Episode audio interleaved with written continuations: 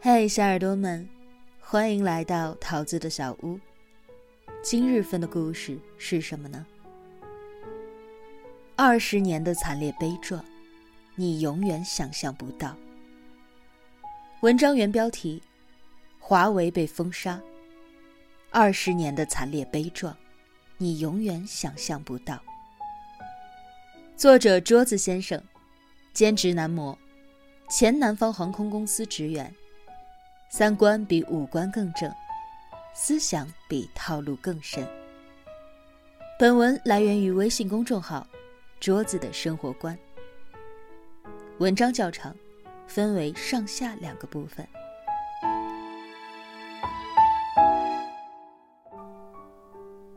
华为的至暗时刻。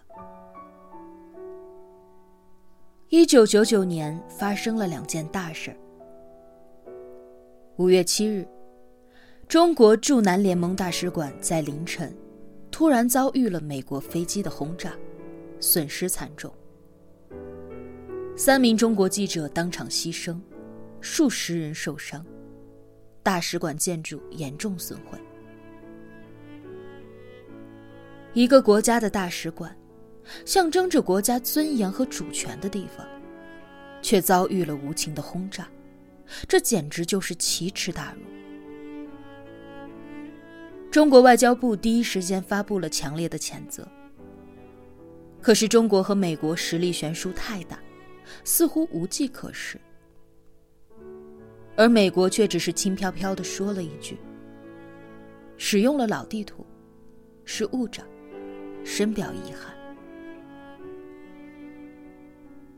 那是一个疼痛的年代。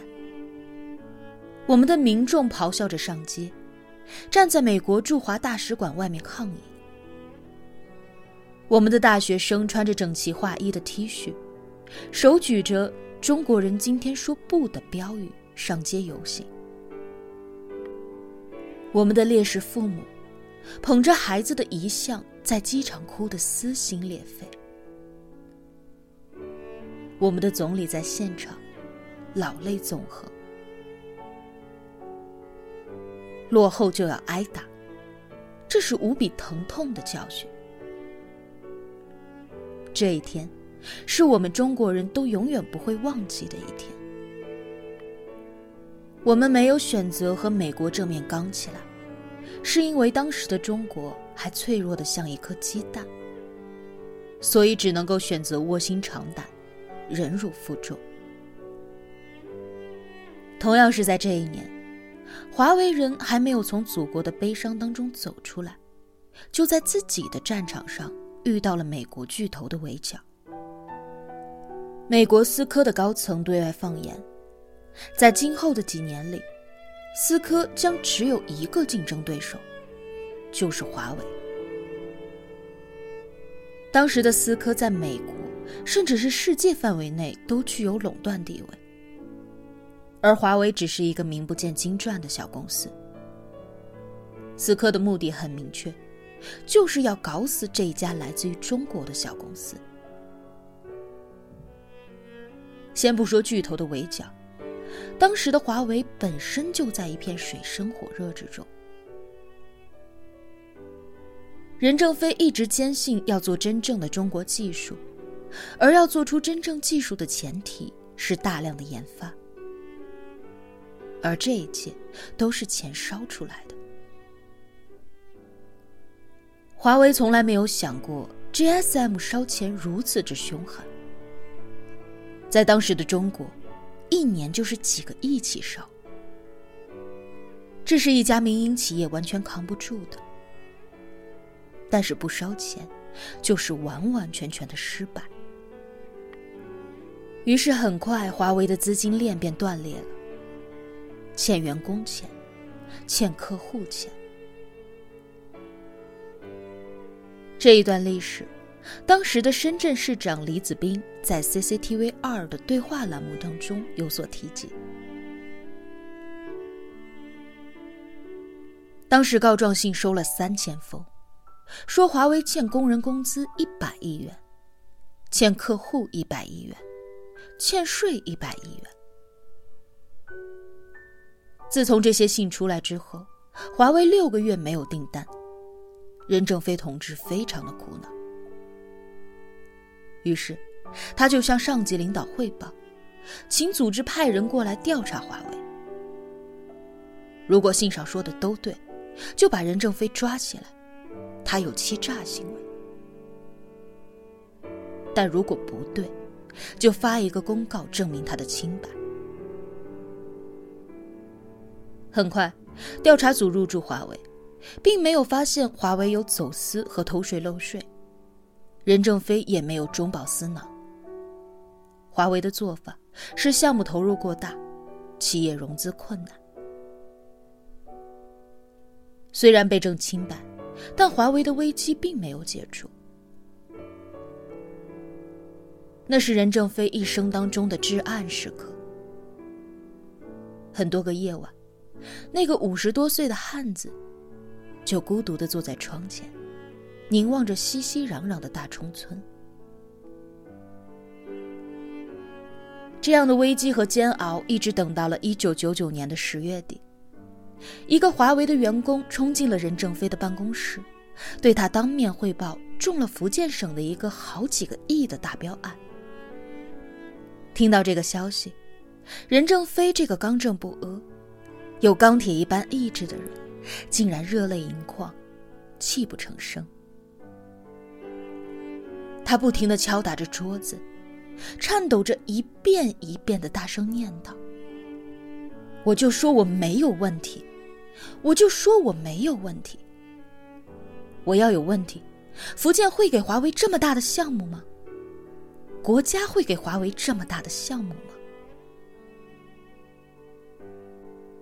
那似乎是任正非第一次在公开场合流泪。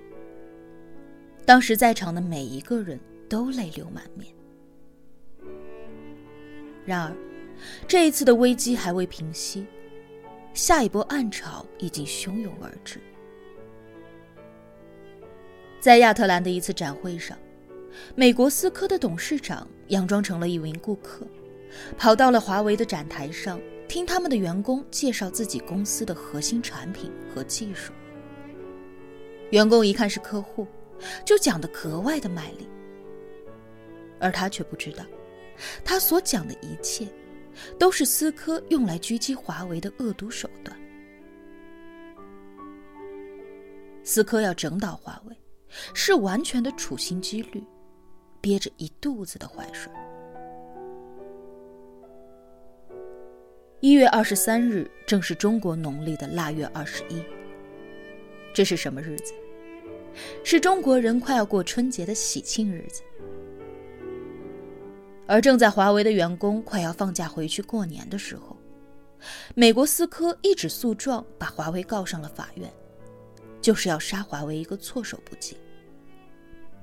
在长达七十七页的起诉书当中，指控涉及专利、版权。不正当竞争、商业秘密等二十一项罪名，几乎涵盖了所有领域。这种考验对华为来说几乎是事关生死。如果思科赢了，那么华为面对的将不仅仅是高额的罚款，而是所有的产品都有问题，失去所有市场。思科果然够阴险。任正非紧急的召开会议，停止一切高层春节的休假计划。这场官司打了好几个月，外国甚至是中国，对于华为的负面新闻铺天盖地。华为就是爱造假，搞不出来就搞不出来，干嘛要剽窃美国的技术？作为中国人。我都替你们感到羞耻。中国就是山寨之都，他们只看重眼前的蝇头小利。这样的国家能够有什么真正的技术呢？在没有任何证据的情况下，外国的媒体全部都意有所指的开始攻击中国技术。而最可恨的是，我们中国的部分媒体也把矛头对准了华为。就在一片沸沸扬扬之中，华为把涉及争议的全部源代码都带到了美国去接受检验。在经过了没有一个中国人参与的第三方审核团的严格认证之后，结果却是，在思科提出的二十一项指控当中，相关的两千多条源代码中，并没有发现华为对思科的抄袭。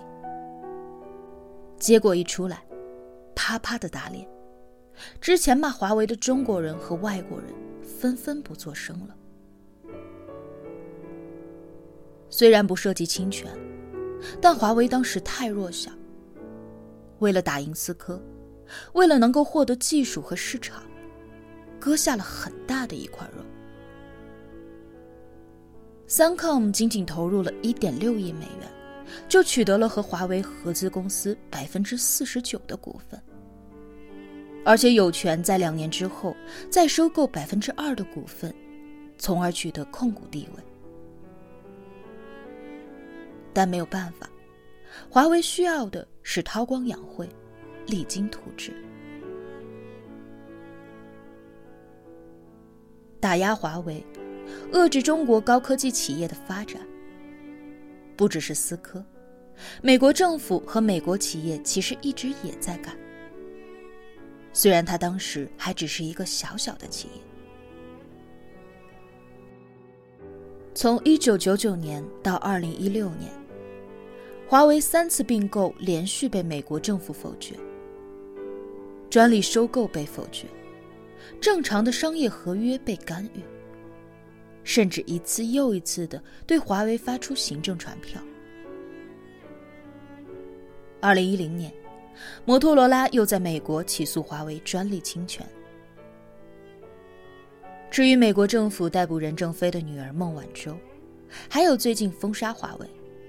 那都是路人皆知了。